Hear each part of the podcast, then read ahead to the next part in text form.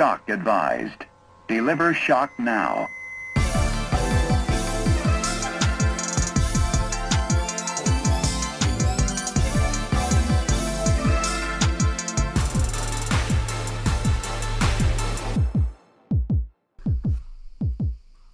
Ciao a tutti e benvenuti su Meucast. Io sono Alessandro e questo episodio che vi presento è tratto da una lezione che si è tenuta in videoconferenza poco fa.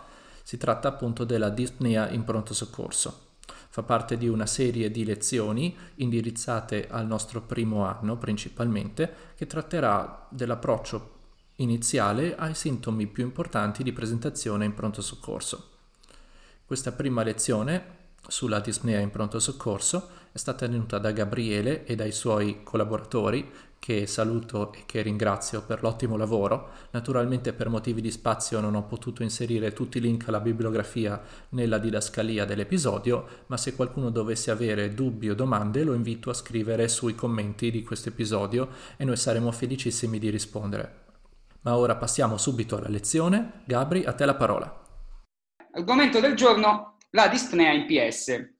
Cominciamo chiarendo di che cosa stiamo parlando. Quindi dispnea è la sensazione soggettiva di far fatica a respirare, un sintomo che dovreste tenere distinto da tutti gli altri che possono accompagnarlo o con cui potete confonderlo. Nella maggioranza dei casi, ma non sempre, teniamolo a mente, è il sintomo cardine dell'insufficienza respiratoria acuta. Che cos'è l'insufficienza respiratoria acuta? È l'incapacità dell'organismo, dell'apparato respiratorio, di mantenere l'ossigenazione e o la rimozione di anidride carbonica dal sangue. Ne esistono di due tipi. Tipo 1 è quella ipossica pura, in cui c'è un difetto di scambio, quindi essenzialmente un difetto, un problema di tipo parenchimale del polmone, e di tipo 2, in cui all'ipossemia si associa l'ipercapnia, e quindi è un difetto di ventilazione. Quindi il paziente ha difficoltà a spostare aria. L'insufficienza respiratoria di tipo 1 può evolvere in quella di tipo 2, quando il paziente si stanca e i suoi muscoli non riescono più a sopportare il compenso che sta portando, che è essenzialmente la tachipnea. È quindi importante che il nostro paziente smetta di respirare male. È un sintomo importante, il 3% degli ingressi in PS in qualche modo fa fatica a respirare, e secondo i dati raccolti da un anonimo collega, che è quello che vi sta parlando, in circa un anno e mezzo al PS di Borgo Trento si sono presentate circa 6.000 persone che presentavano questo sintomo, e quindi sì, è un sintomo che ci interessa. La cosa importante è che questi pazienti mediamente finiscono male, nel senso che un 50% di questi pazienti finisce o ricoverato o addirittura muore. Quindi dobbiamo fare attenzione alla dispnea, anche perché è un sintomo che è piuttosto semplice inquadrare. Di solito bastano l'anamnesi e l'esame obiettivo per venire a capo di che cosa avete davanti. Tenete conto che, come dice il terzo punto di questo articolo, c'è la bibliografia in fondo, poi ve la lascio, non sempre la dispnea è un problema polmonare. D'accordo?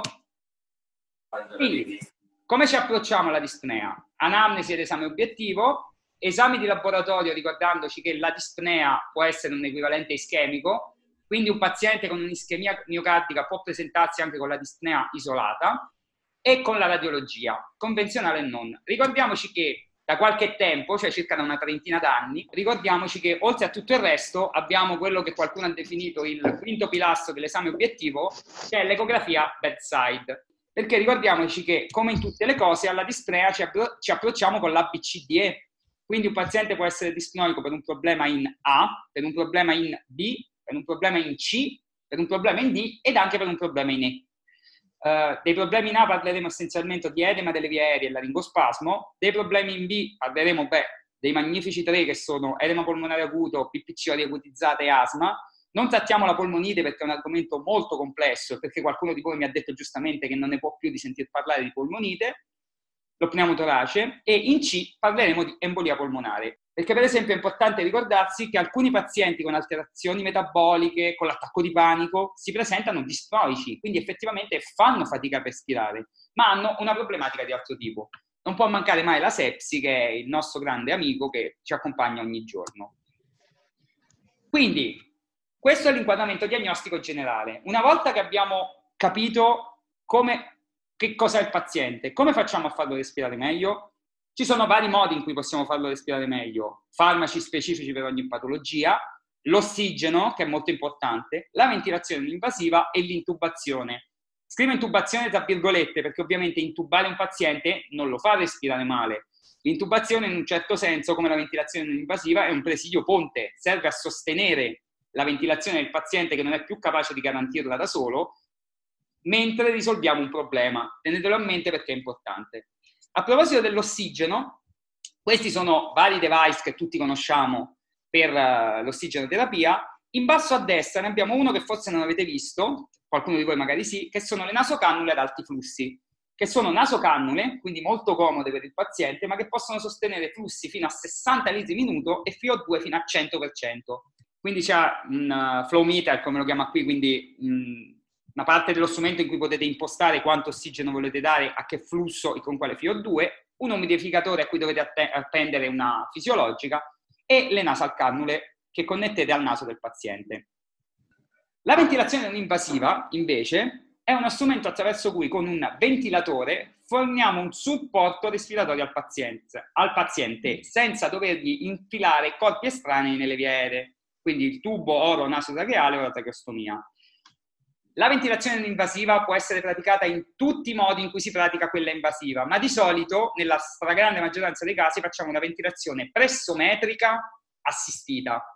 Pressometrica significa che noi impostiamo le pressioni che vogliamo che vengano raggiunte nelle vie aeree del paziente. Assistita significa che il paziente continua a respirare da solo. Quindi la ventilazione invasiva, impostiamo le pressioni che vogliamo che vengano raggiunte nelle vie aeree del paziente, e assistita significa che il paziente deve innescare l'atto da solo. Esistono altre modalità, magari ne parliamo in una lezione apposta. Quando si parla di NIV in genere si intendono la CPAP e la BiPAP. La CPAP non è una vera modalità di ventilazione, semplicemente noi forniamo al paziente una pressione continua che serve a mantenervi aperte gli alveoli, essenzialmente. Una cosa buona di questa modalità di ventilazione è che può essere praticata anche senza un ventilatore. Esistono vari sistemi, Busignac, Ventumask, Ventukit, che consentono di fare la CPAP. Voi dovete impostare solo due cose, che sono la PIP, quindi la pressione che volete che venga raggiunta, e la FIO2. È una modalità di ventilazione più utile nelle condizioni di ipossia pura, quindi nei pazienti non ipercapnici. La BiPAP, al contrario, che si chiama in vari nomi, in vari modi, BiPAP è quello che usiamo più spesso, ma sappiate che è un nome commerciale, giusto per dirlo, dovete impostare due pressioni. Una è la PIP, quindi la pressione costante che fornite durante ogni fase dell'atto respiratorio, mentre la PS, che è la pressione di supporto, è quella che il ventilatore fornisce al paziente durante l'ispirazione. E dovete impostare anche una FIO2 ed è necessario un ventilatore. Questa qui è più utile nei pazienti ipercapnici. È un dogma che la PIP ossigena e la pressione di supporto ventila. I dogmi vanno discussi, ma questo qui è un dogma che torna utile perché spesso è vero.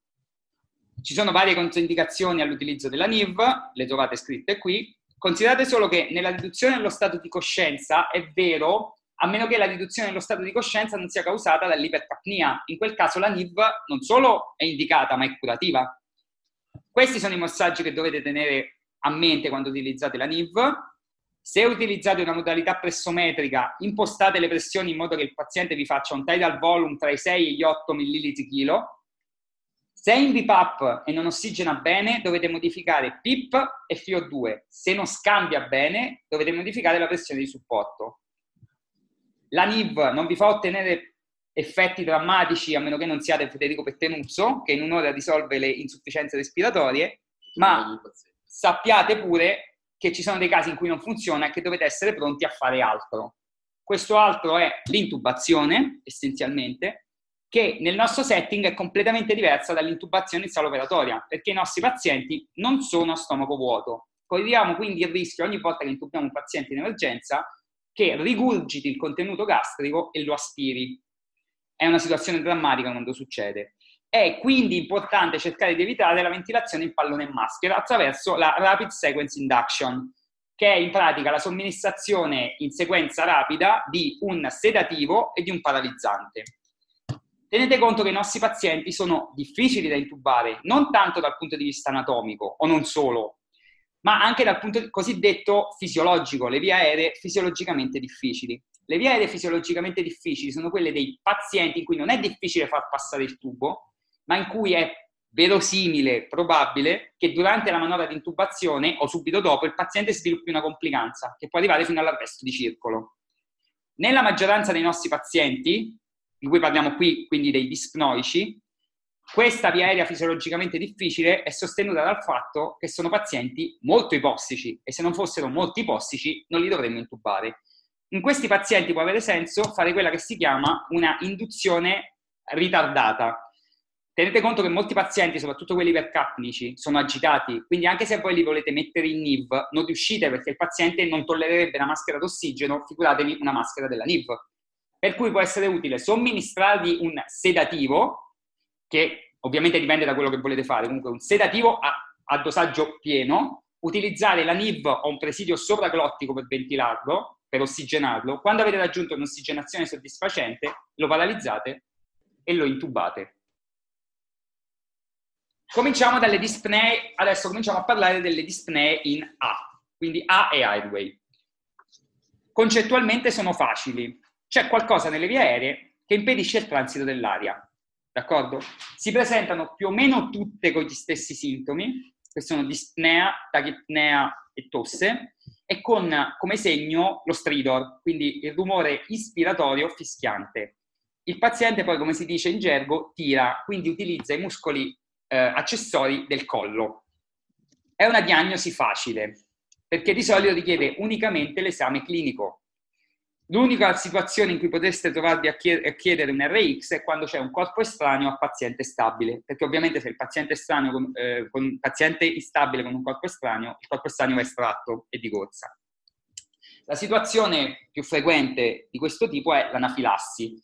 Quello che è importante dell'anafilassi è che ci dobbiamo ricordare che è una condizione che può essere generalizzata o sistemica, che può uccidere un paziente in 5 minuti e che è associata con cambiamenti non solo cutanei ma anche mucosi.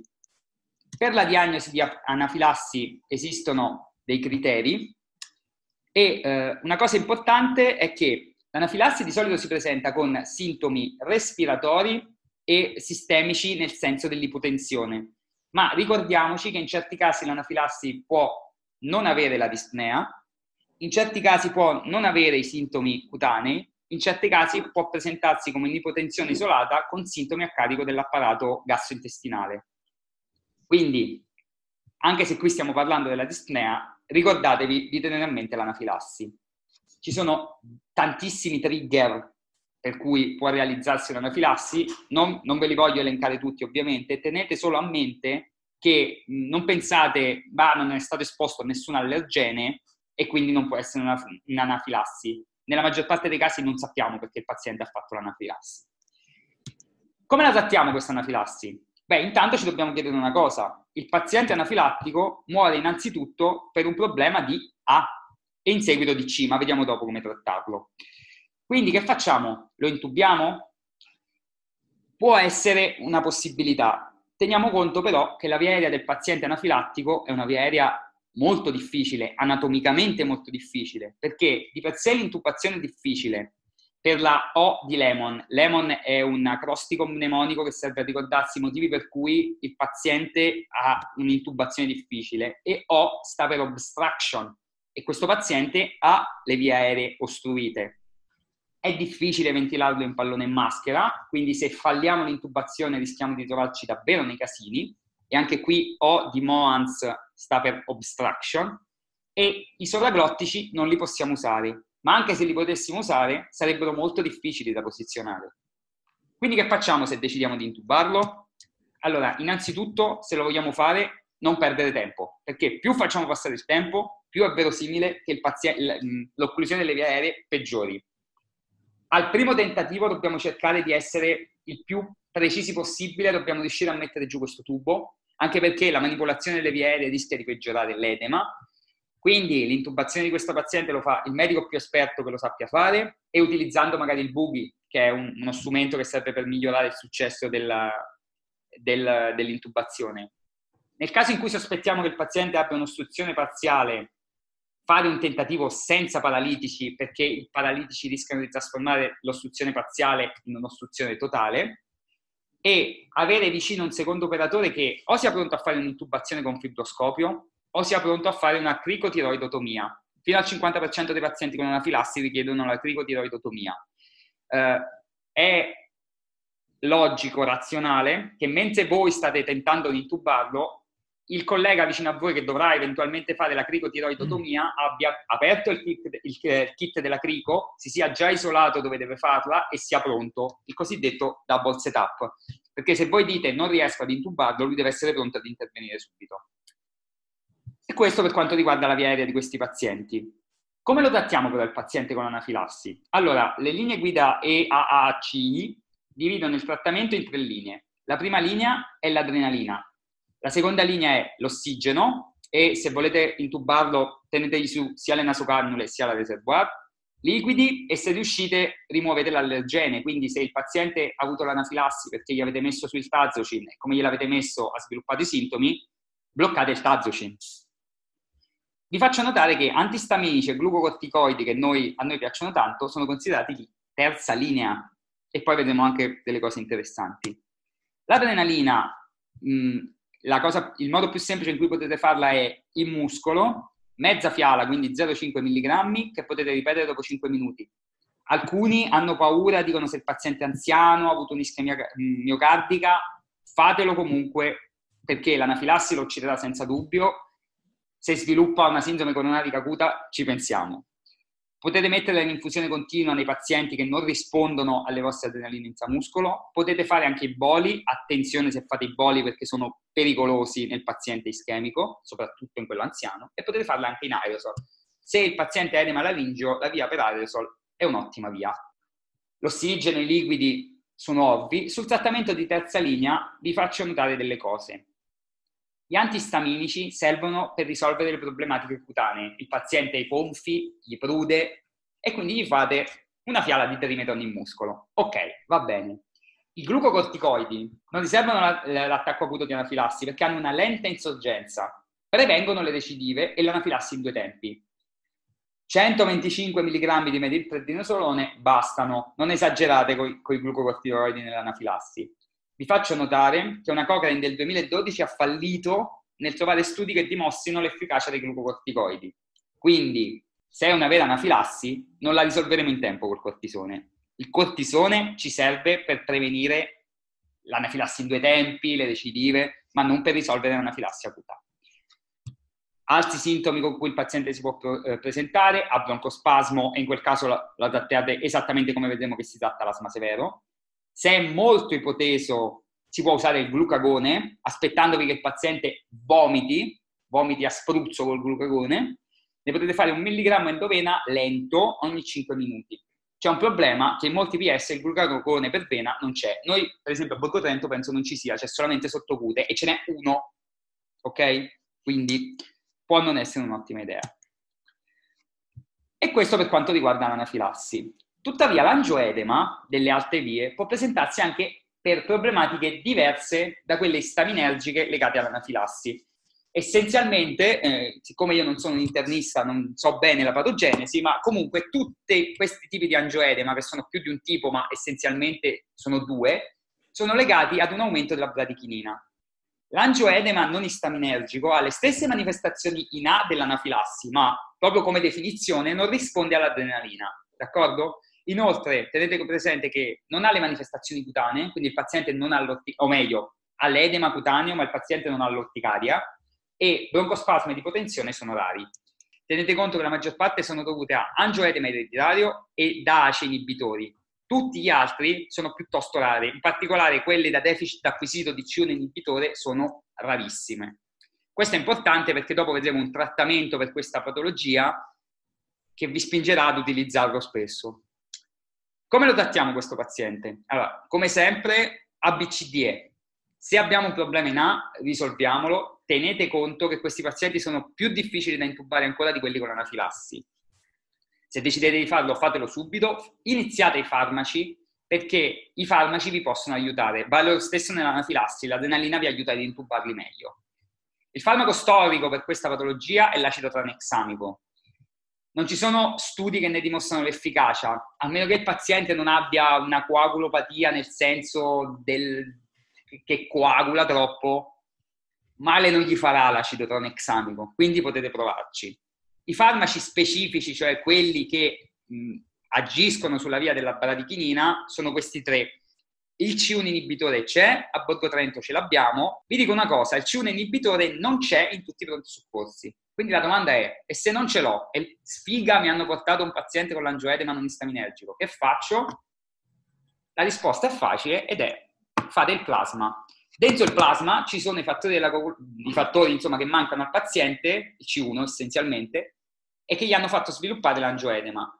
Il plasma è stato studiato, probabilmente funziona come il Berinert, anche perché il Berinert è un derivato del plasma.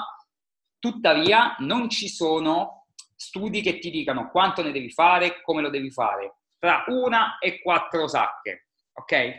È sicuramente efficace nelle forme ereditarie da ACI inibitore, negli altri casi potrebbe teoricamente peggiorare l'angioedema. Ragazzi, se siete nei casini, non ne venite più fuori, non avete il Berinert, non lo riuscite a intubare, fategli il plasma, l'alternativa è che muoia. Rischiate. Per la dispneina parliamo anche di laringospasmo, che è importante. Laringospasmo ovviamente significa che c'è uno spasmo dell'adito alla laringe, quindi essenzialmente delle corde vocali. È importante per 2 motivi. Può complicare le situazioni procedurali, soprattutto se fate la chetamina, ed è più frequente nei bambini, quindi è una situazione che rischia di essere molto stressante. Ha un'incidenza bassa, ma comunque da tenere a mente, circa 3 casi per 1000 sedazioni pediatriche, e la sintomatologia è molto simile a quella delle dispnee in A, con la differenza che il paziente verosimilmente non vi può dire che fa fatica a respirare, ma voi lo vedete da segni indiretti. Come lo risolviamo in PS? È un problema, perché la maggior parte degli studi sono sul laringospasmo in sala. Quello che sicuramente dobbiamo fare è dobbiamo interrompere quello che stiamo facendo. Se stiamo riducendo una frattura di polso, smettiamo di ridurla, ovviamente. Ci dobbiamo accorgere che il paziente ha avuto un laringospasmo. Dovete aprirgli le vie aeree, ovviamente, quindi fate un jaw thrust e dovete dargli una pressione continua per cercare di aprire il laringospasmo. Prendete un ambu, connettete una valvola che dà la pressione positiva, cioè IPS, e l'ossigeno al 100% e lo ventilate. Nella maggior parte dei casi così risolvete il laringospasmo. Se non ci riuscite, correte il rischio di dover intubare quel paziente. Quindi fatevi aprire tutto quello che vi serve, approfondite la sedazione, perché magari approfondendolo riuscite a ventilarlo meglio e a risolvervi il problema. Se non riuscite così, somministrate un curaro e in ultima ratio intubatelo. Intubatelo con cautela, perché estubare un paziente che ha avuto il laringospasmo rischia di riesporlo al laringospasmo, quindi rischiate di fargli rifare un laringospasmo, d'accordo? Ci sono varie problematiche, come vedete, su come trattare il laringospasmo. Prima domanda, lo approfondiamo con cosa? Con la chetamina ovviamente no, lo approfondiamo col propofol. Quanto propofol? Vari dosaggi proposti, tenete conto che il propofol lo potete dosare, fate 0,5 /kg, non vi risponde, ne fate un altro 0,5 /kg. Quanto curaro? Quello che serve per paralizzarlo con l'idea di intubarlo, l'idea migliore è fare la succinilcolina, perché ci mette di meno a fare effetto e ci mette di meno a far finire l'effetto. Ricordatevi che questo paziente non lo volete intubare. Stavate facendo una procedura, è successo qualcosa di brutto, la dovete risolvere, ma intubare uno a cui stavate mettendo dei punti è pesante, ragazzi, ok? In sala operatoria si dice di fare la succinilcolina a mezza dose. Probabilmente non è la cosa giusta per il semplice fatto che se poi questo paziente che non abbiamo preossigenato, che non possiamo ventilare forse con la maschera, ok, se lo dobbiamo intubare, deve essere ben paralizzato se poi dobbiamo andarlo ad intubare. E il grande problema che nessuno cita mai è, ma se io non ce l'ho un accesso venoso in questi pazienti, probabilmente stavo facendo una sedazione a un paziente pediatrico. Quindi che faccio? Gli faccio la succinilcolina in muscolo? E quanto ci mette a finire l'effetto? E se poi mi ritrovo con il laringospasmo risolto ma il paziente paralizzato? In questo caso, forse, la cosa migliore che potete fare, se proprio siete nelle peste e dovete fare in fretta, è mettere un intraosseo. Cominciamo l'ampio capitolo delle dispnee e cominciamo con qualcosa che più o meno abbiamo trattato tutti, almeno una volta. Adesso, quando vediamo l'edema polmonare acuto, diciamo, ah, vabbè, l'edema polmonare acuto, vabbè. Allora, definizione e patogenesi di minima. L'edema polmonare acuto è l'improvvisa e progressiva comparsa di liquido a livello degli alveoli e quindi il paziente sviluppa per questo un'insufficienza respiratoria acuta. Nella maggior parte dei casi, nella maggioranza dei casi che vediamo noi, l'edema è causato da una problematica cardiaca, quindi è un edema polmonare acuto cardiogeno. Esistono tuttavia forme che sono caratterizzate dall'accumulo di trasudato o agenesi mista. È importante perché, per esempio, alcuni di questi edemi complicano delle procedure. Il classico è: state facendo una toracentesi, tirate fuori il liquido troppo rapidamente, il paziente fa un edema polmonare acuto da riespansione. Come lo diagnosticate? Allora, tenete conto che di solito la diagnosi di edema polmonare acuto è una diagnosi clinica, quindi la fate sulla base dell'anamnesi e dell'esame obiettivo, ricordando che quando ascoltate un paziente esiste l'asma cardiaco, soprattutto in fase iniziale. Tutti abbiamo confuso l'asma bronchiale con l'asma cardiaco, è una cosa da ricordare. L'elettrocardiogramma è importante non per la diagnosi, ma per cercare di capire perché il paziente ha avuto l'edema polmonare acuto. L'edema polmonare acuto è una delle possibili complicanze dell'infarto. E tenete conto che in queste situazioni può essere molto utile l'ecografia bedside. Poi vediamo perché. Gli esami radiologici e di laboratorio sono importanti per la ricerca delle cause, non tanto per la diagnosi di per sé. Che cosa troviamo? Questa è la slide di prima. Che cosa troviamo nell'edema polmonare acuto? Come quadro ecografico. Le linee B diffuse su tutto l'ambito polmonare o su quasi tutto l'ambito polmonare, il cosiddetto profilo B, e oltre a questo possiamo trovare altri segni.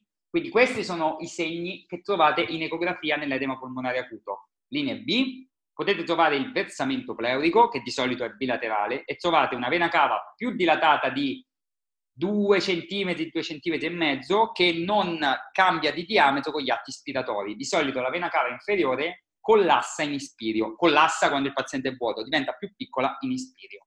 Allora, la vena cava la guardi dove la trovi?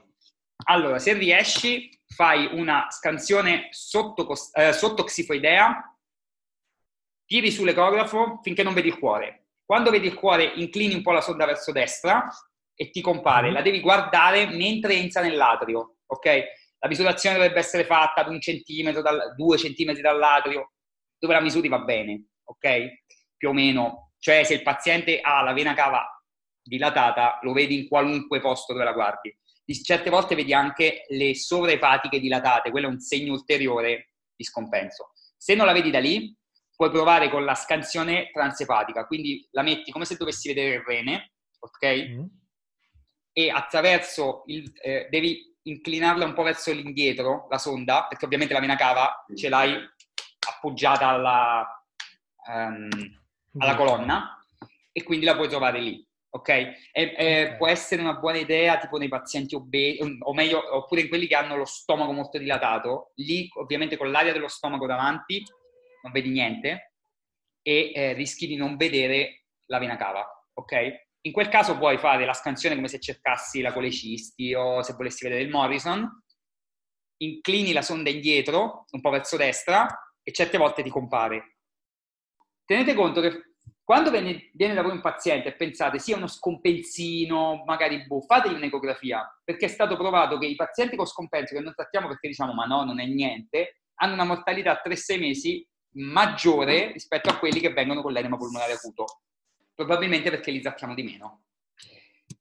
Ok, e qui una domanda sorge spontanea. Ma abbiamo detto che gli esami ematocrimici non servono. E il ProBNP? Il ProBNP è il Brain Natriuretic Peptide, il suo precursore, che è il ProBNP, sono prodotti dai miociti cardiaci quando si distendono a causa del sovraccarico.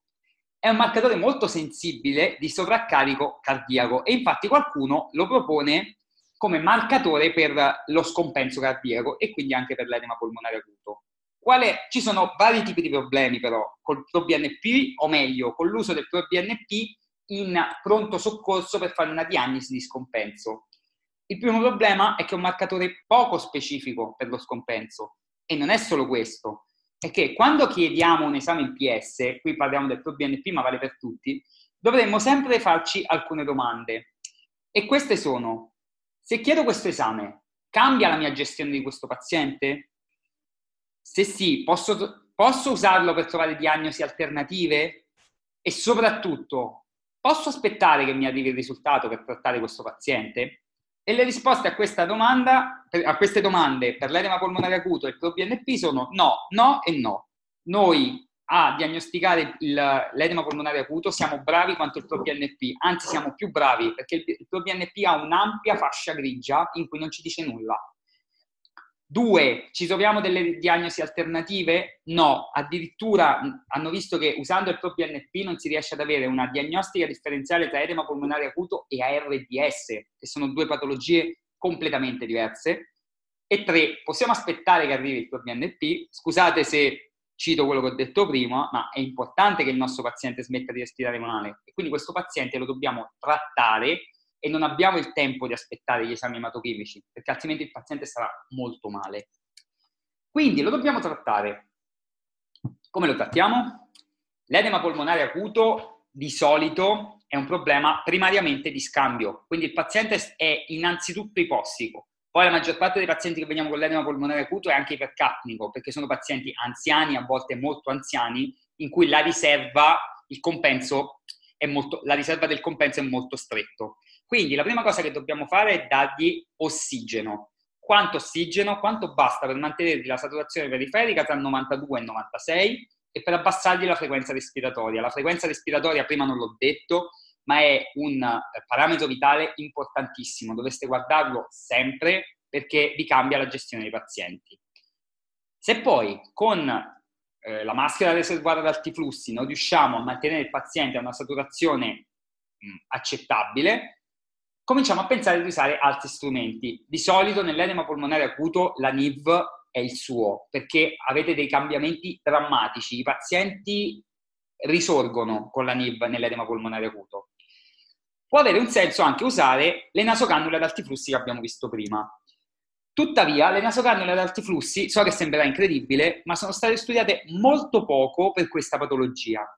Ed è strano perché le nasocannule forniscono FIO2 e questi pazienti rispondono alla FIO2. Se li avete, perché a Borgo Trento per esempio non ci sono, e li volete provare, può avere un senso. Partire con la FIO2 più alta e il più alto flusso che riuscite a impostare e poi calate in base alla SPO2 e alla tolleranza del paziente, perché questi comunque forniscono un minimo di pressione, quindi alcuni pazienti possono trovare fastidiosi anche questi. Considerate poi che gli secca ovviamente le coane in un modo vergognoso, ok? Quando è che dovete proprio pensarci che possono essere il loro? Quando dovete fare ventilazioni molto lunghe, quindi quando staccate la CPAP rischiate che il paziente precipiti, piuttosto che la maschera con reservoir, la Venturi, potete metterci questo, quindi per il weaning, ok? E per i pazienti che vi dicono non sopporto questa maschera, toglimela. La CPAP e la NIV in senso più ampio invece hanno una lunga storia di studi in questa patologia, infatti dicono un'indicazione classica all'utilizzo della CPAP, quindi essenzialmente della pressione continua. Questo è un bene, tant'è vero che l'ESCardio consiglia di usare la CPAP fin dal preospedaliero quando avete fatto una diagnosi di edema polmonare acuto. È comodo perché non dovete per forza attaccare il paziente a un ventilatore. La CPAP può avere un ottimo utilizzo anche negli edemi polmonari acuti non cardiogeni, compresa la RDS non severa, di cui magari parliamo in un'altra occasione.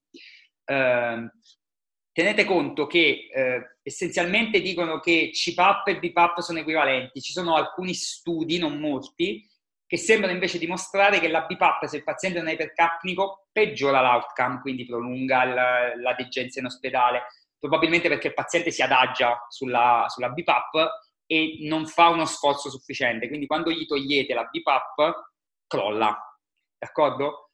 Nei pazienti ipercapnici e in quelli che hanno un franco distress respiratorio, la BiPAP ha più senso usarla, perché o sono ipercapnici e quindi hanno bisogno di essere ventilati in senso stretto, o se non sono ipercapnici e hanno un franco distress respiratorio, a breve diventeranno ipercapnici. Queste qui sotto sono delle impostazioni razionali, partite con 5 di PIP, 5 di PIP, ragazzi, non fanno niente a nessuno, quindi magari salite un po' subito e fermatevi quando il paziente ha dei parametri accettabili o quando non sopporta più la pressione che gli sparate in faccia, tipo 7,5, 8, 9 centimetri d'acqua sulla faccia di un paziente magari anziano sono tanti, quindi rischiate che lui non la tolleri e non si adatti, eccetera. Come vi dicevo prima, i pazienti migliorano in modo drammatico con la NIV e dobbiamo essere pronti ad intercettare quelli in cui stiamo fallendo e trattarli nel modo giusto. In alcuni casi poi abbiamo delle controindicazioni alla NIV, il paziente che arriva in arresto respiratorio non lo potete mettere in NIV, per ovvi motivi, perché come abbiamo detto è assistita, quindi non innescherà l'atto e non verrà ventilato bene. E lo shock cardiogeno. Lo shock cardiogeno è complicato intubarli, d'accordo? Poi vediamo perché. Terapia farmacologica dell'edema polmonare acuto. È un classico.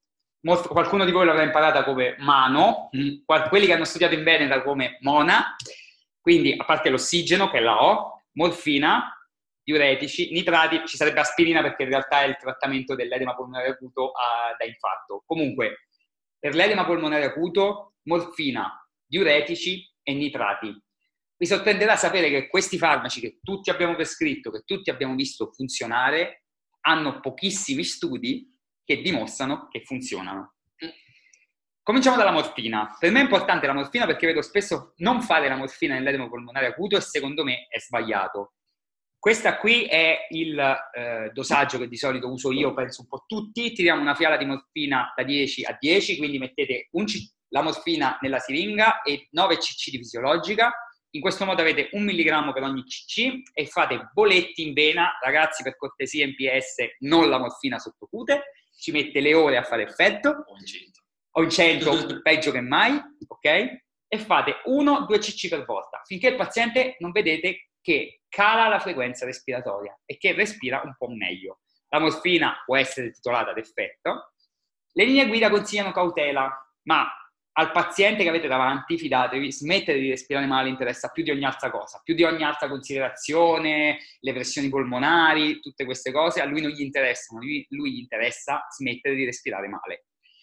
Tra l'altro tenete conto che le linee guida consigliano cautela con la morfina perché può sedare il paziente, ma in certi casi a noi che il paziente sia sedato può convenire, non tanto, non deve andare in arresto respiratorio questo paziente, ma che sia un po' sedato può essere utile, perché il paziente è agitato e se qualcuno ha un edema polmonare acuto è agitato per ovvi motivi, sedarlo un po' con la morfina lo aiuta a tollerare meglio la NIV, ad adattarsi meglio e quindi in definitiva a guarire dal suo edema polmonare acuto.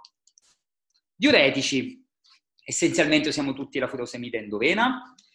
Come la dobbiamo fare? Allora facciamo tra 2 e 4 fiale in vena al paziente naif. Possono essere utili dosaggi fino a 200 mg se il paziente ha un'insufficienza renale severa, quindi non risponde tanto ai diuretici, oppure se lo scompenso è molto grave. Se il paziente è in terapia cronica, dovete dare tra la stessa dose che prende ogni giorno e il doppio, perché ovviamente se con quella lì ha avuto un edema polmonare acuto, significa che gli serve almeno quella lì per risolverlo. Potete metterla in infusione continua, la furosemide. I dosaggi eccessivi di furosemide potrebbero peggiorare l'outcome. I vaptani, il tolvaptan, che quelli di voi che sono stati con la avranno imparato ad odiare, il tolvaptan funziona benissimo sull'edema polmonare acuto. Il fatto è che funziona esattamente tanto quanto funziona la furosemide, ma costa 10 volte tanto. Oltretutto tenete conto di un fatto. La furosemide la possiamo fare endovena, il tolvaptan no. Questi pazienti riescono ad ingoiarsi la pasticca? Vai a sapere, la assorbono? Quanto tempo ci mettono? È un problema. In emergenza di solito i farmaci li facciamo endovena. Nitrati. I nitrati sono il farmaco su cui esistono le maggiori evidenze, sono stati studiati in tutti i modi, di solito li mettiamo in infusione continua, sono stati studiati però in ogni modo, con bolo iniziale, addirittura è stato provato con i nitrati in bolo da 2 milligrammi, 2 milligrammi di nitrati in bolo sono un mucchio, ok? Rischiate che il paziente vi schianti di pressione, ma comunque è stato provato, ovviamente funziona. Il problema però vi impegna delle risorse, perché se fate 2 mg di nitrati in bolo, non è che fate 2 mg di nitrati in bolo e me ne vado nell'altra stanza, dovete star lì a guardarlo il paziente. E se questo paziente poi si potende, che fate? Può essere un problema. Gli effetti avversi sono questi, ma tutto sommato sono trascurabili tra molte virgolette, ma comunque potete farci attenzione. Quando sono utili? Quando il paziente l'edema polmonare si era fatto sull'ipertensione. Ma quando è che un paziente con l'edema polmonare iperteso è un problema serio. Viene consigliato di mantenere la sistolica sopra i 90. Alcuni studi dicono di iniziare gli entrati a tutti quelli che hanno una pressione arteriosa sistemica superiore a 100. Quindi io non so quanti di voi considererebbero una pressione arteriosa superiore a 100 ipertensione. Ok? Tenete conto che i nitrati hanno delle controindicazioni importanti. Allora, uno dei dubbi che molti si fanno venire è: ma se poi dando tutti questi farmaci, cioè essenzialmente la furosemide e i nitrati, riducessero a quel precarico, per la legge di Flynn-Starling, più aumento il precarico, più aumento la forza di contrazione del cuore. Questo è vero, fintanto che il cuore ce la fa, butta fuori quello che gli arriva dentro. Dopodiché, quando avete raggiunto l'apice di queste curve, ovviamente la gittata diminuisce, perché il cuore non ha la forza di buttare fuori quello che ha dentro. Quindi se tornate indietro, se riducete un po' il precarico, che è quello che fanno nitrati e furosemide, in realtà aumentate la gittata cardiaca, la forza di iniezione. Ci sono però alcune condizioni in cui il cuore è dipendente dal precarico e quindi rischiamo di farlo fermare se gli togliamo il precarico. Quindi attenzione ad usare i nitrati e troppa furosemide se c'è l'infarto destro, in cui addirittura alcune linee guida consigliano di dare un po' di liquidi, e se il paziente ha la stenosi aortica grave. In questi casi dovete stare più attenti alla furosemide, il paziente non deve essere né asciutto né bagnato, in mezzo. È difficile trovare il giusto mezzo, ma questa è la cosa importante. E tutto questo abbiamo detto se il paziente è iperteso o normoteso. E se questo paziente è ipoteso, questa domanda non è quella giusta. La domanda giusta non è se il paziente è ipoteso, la domanda giusta è se il paziente è ipoperfuso, perché non tutti gli ipotesi sono ipoperfusi e non tutti gli ipoperfusi sono ipotesi. Se il paziente è ipoperfuso, la situazione non è più un edema polmonare acuto, è uno shock cardiogeno. Tenete conto che se in questa condizione il paziente è congesto, quindi è bagnato e freddo, quindi ipoperfuso e bagnato, la furosemide non è consigliata, perché, contrariamente a quello che pensano molti, ha un impatto molto modesto sulla pressione arteriosa, ha un impatto importante sulla pressione arteriosa importante, parliamo sempre di 20 mm di mercurio, sulla pressione arteriosa in cronico, e se il paziente prende l'ASA probabilmente non ha neanche quello.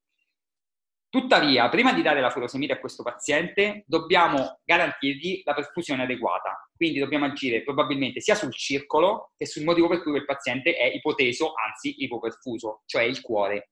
Quindi è il momento di mettergli su un'ammina.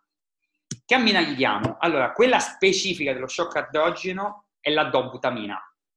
Tenete conto, questo è praticamente un inotropo puro. Ha una qualche azione cronotropa, ma trascurabile rispetto all'effetto inotropo. Quello che è importante è che non potete sapere come agisce sui vasi. Soprattutto nelle condizioni in cui il paziente è attivato al massimo, quindi per esempio nell'infarto miocardico, in cui ha il dolore, fa fatica a respirare, quindi ha tutto il suo sistema adrenergico attivato, la dobuta rischia di vasodilatarvelo e quindi ipotendervelo ancora di più. In questi casi ha senso cominciare con la nora, che invece è un vaso attivo puro, e dopo 10-15 minuti, quando avete ottenuto insomma una pressione migliore, mettere sulla dobuta. D'accordo? E la dopamina? La dopamina fa tutte e due le cose insieme, giusto?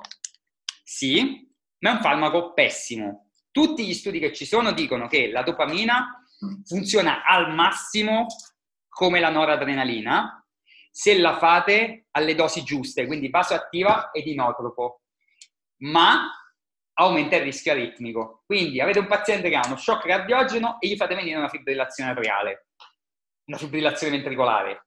Una fibrillazione ventricolare magari no, una tachicardia ventricolare. Non è una buona idea.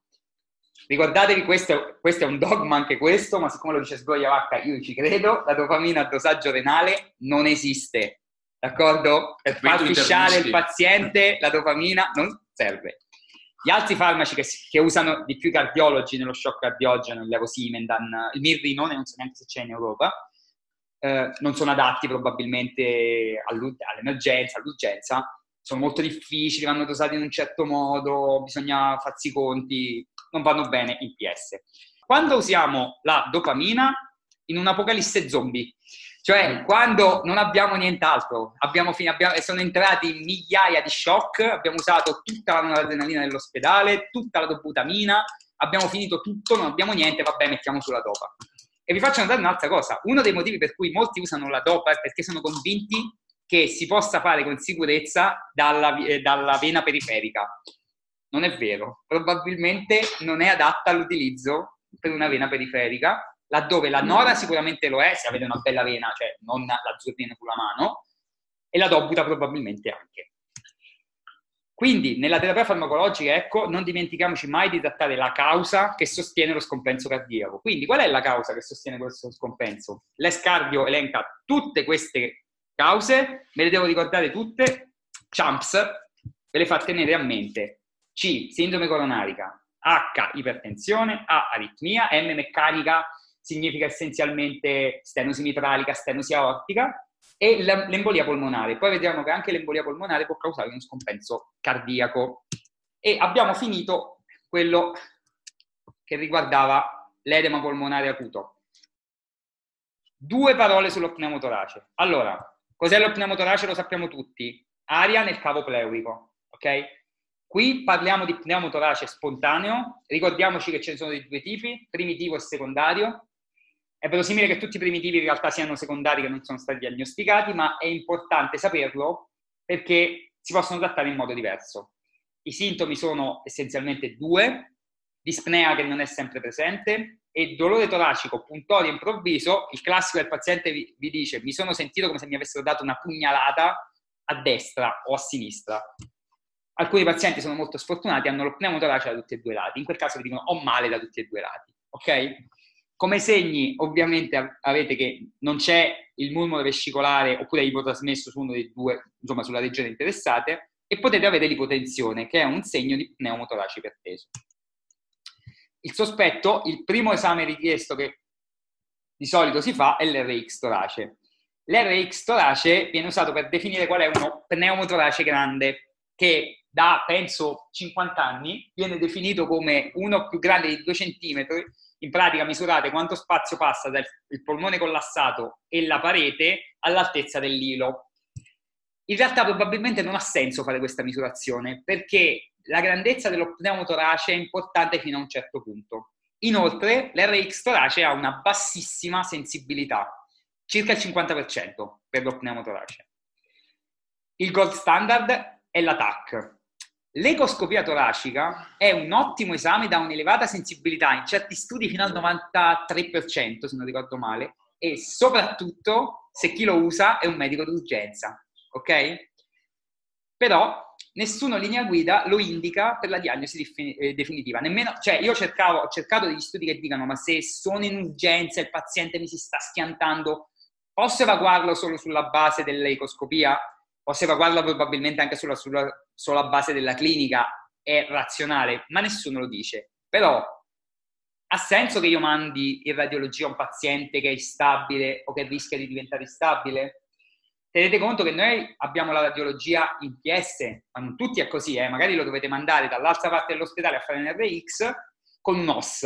E se il paziente si arresta per strada? È un rischio, ok? Come lo trattiamo? Tutti abbiamo in mente il trattamento dello pneumotorace post-traumatico, in cui ovviamente dobbiamo mettere dentro un tubo di grosso calibro. Le zone di puntura sono quelle solite.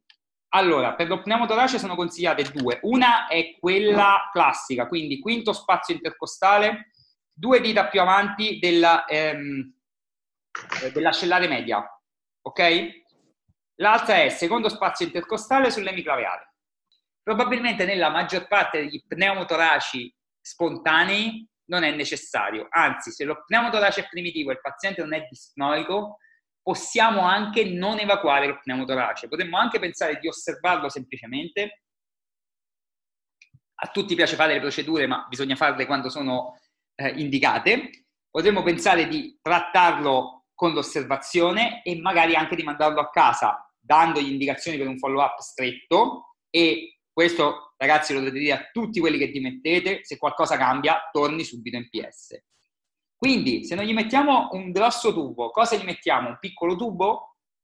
In alcuni può andare bene anche semplicemente aspirarlo con l'ago. Quindi mettete dentro un arancione, ci connettete sacchetto e siringa, 3 vie, e aspirate con la siringa. Ovviamente non vi fate dare una siringa da 5, se no vi verranno i crampi. una siringa da 50, aspirate l'aria, chiudete il tre vie e la svuotate nel sacchetto. Nei pazienti in cui questo non vi riesce, mettete un drenaggio di piccole dimensioni, perché le linee guida sconsigliano di fare più volte la puntura con ago, a meno che non pungete con l'ago e finite da un'altra parte, ma in quel caso magari dovete preoccuparvi di altre cose. Se mettete un drenaggio è utile che ci mettiate una valvola di Heimlich, che è una valvolina che vi rende più difficile che l'aria rientri dentro una volta che l'avete tirata fuori. Se il paziente ha un pneumotorace secondario, ha senso mettere direttamente un tubo di drenaggio. Non è necessario di solito mettere il drenaggio in aspirazione, anzi può essere peggio, perché rischiate di fargli fare un edema polmonare da riespansione. L'aspirazione potete metterla se presumibilmente il paziente ha una breccia da cui continua a buttare fuori aria. Il drenaggio che avete messo è troppo piccolo, quindi lo pneumotorace si allarga nonostante l'abbiate drenato. In questo caso mettete un'aspirazione ma a bassa pressione, ok? I pazienti con pneumotorace secondario, le bolle, eccetera, probabilmente devono essere visti con da un chirurgo toracico, perché potrebbe esserci indicazione a fare un intervento chirurgico. Altro classico, riacutizzazione del BPCO, peggioramento acuto dei sintomi respiratori in un paziente affetto da BPCO. Allora, ci sono molte cause per cui può avvenire una riacutizzazione di BPCO, ma il motivo per cui il paziente ha una riacutizzazione di BPCO essenzialmente non ci influenza come lo trattiamo. Ho fatto una ricerca specifica, ma non ho trovato granché, se il Covid-19 può causare riacutizzazione di PCO. Non ho trovato risposte. Comunque, era solamente una cosa per dirvela. Bisogna sottolineare che di rado le riacutizzazioni di PCO sono causate da infezioni batteriche, quindi usate gli antibiotici con parsimonia. Questa cosa che vi ho scritto sotto è interessante, perché è un campo, la riacutizzazione di BPCO, in cui sorprendentemente quasi tutti sono d'accordo su quello che dobbiamo fare. D'accordo? Innanzitutto, come facciamo la diagnosi? Anche qui la diagnosi è clinica. Sentite il paziente che fischia, vi dice faccio fatica a respirare, gli mettete il fonendo sulla schiena, fischia, sibila, ronchi. I pazienti più gravi hanno quello che classicamente nei libri di anni fa viene definito il concerto polmonare, hanno qualunque rumore possiate immaginare. Non vi fidate del torace muto, anzi state attenti, certi pazienti con la riacutizzazione di PCO non sentite niente, cioè sentite una cosa che vi sembra il murmure, ma in realtà è molto molto ritrasmesso, è dovuto al fatto che è tutto chiuso, nell'asma peggio ancora, ok? Fate la vostra diagnosi clinica, trattatelo per riacutizzazione di PCO, ma non vi ricordate che dovete fargli anche il resto, perché magari vi siete sbagliati. Magari alla riacutizzazione di PCO, ma sotto a una polmonite. Magari alla riacutizzazione di PCO e l'ipossia l'ha fatto diventare ischemico. Ci sono varie cose che dovete escludere. Quindi fate tutti gli esami essenzialmente che fate in tutti i pazienti che hanno la dispnea. Io personalmente, se avete escluso le diagnosi INA, vi consiglio di fare sempre l'ecografia toracica. Io personalmente quando valuto la dispnea e ho un ecografo a disposizione, ce l'ho sempre vicino. Fate sempre un'EGA, questo è scontato. Molti autori americani sconsigliano l'EGA in tutta una serie di situazioni. Io vi consiglio di farlo sempre. 1, perché vi dice che il paziente effettivamente è in insufficienza respiratoria. 2, vi dice che insufficienza respiratoria ha. E 3, perché così valutate la necessità di metterlo in NIV. Scusate, una cosa che non vi ho detto. Quando fate la NIV, ragazzi, dovete fare gli EGA seriati, dovete vedere come va il paziente. Ora, come la gestiamo, la riacutizzazione di BPCO? Prima cosa, dobbiamo valutare quanto è grave questa riacutizzazione. Vedremo poi nell'asma, il management è molto simile. Questi pazienti possono essere stratificati sulla base di questi parametri che vedete qui. Quindi la frequenza respiratoria e l'utilizzo dei muscoli accessori, lo stato mentale, l'ipossia e la risposta all'ossigenoterapia tradizionale e l'ipercapnia. Li stratifichiamo in 3 categorie. Non hanno l'insufficienza respiratoria, hanno l'insufficienza respiratoria ma non sono a rischio di vita, hanno l'insufficienza respiratoria e sono a rischio di vita.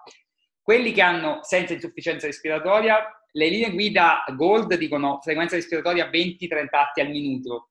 Io ci andrei piano a definire un paziente con 30 atti al minuto riacutizzazione di PCO lieve. Comunque ve lo dico per onestà scientifica.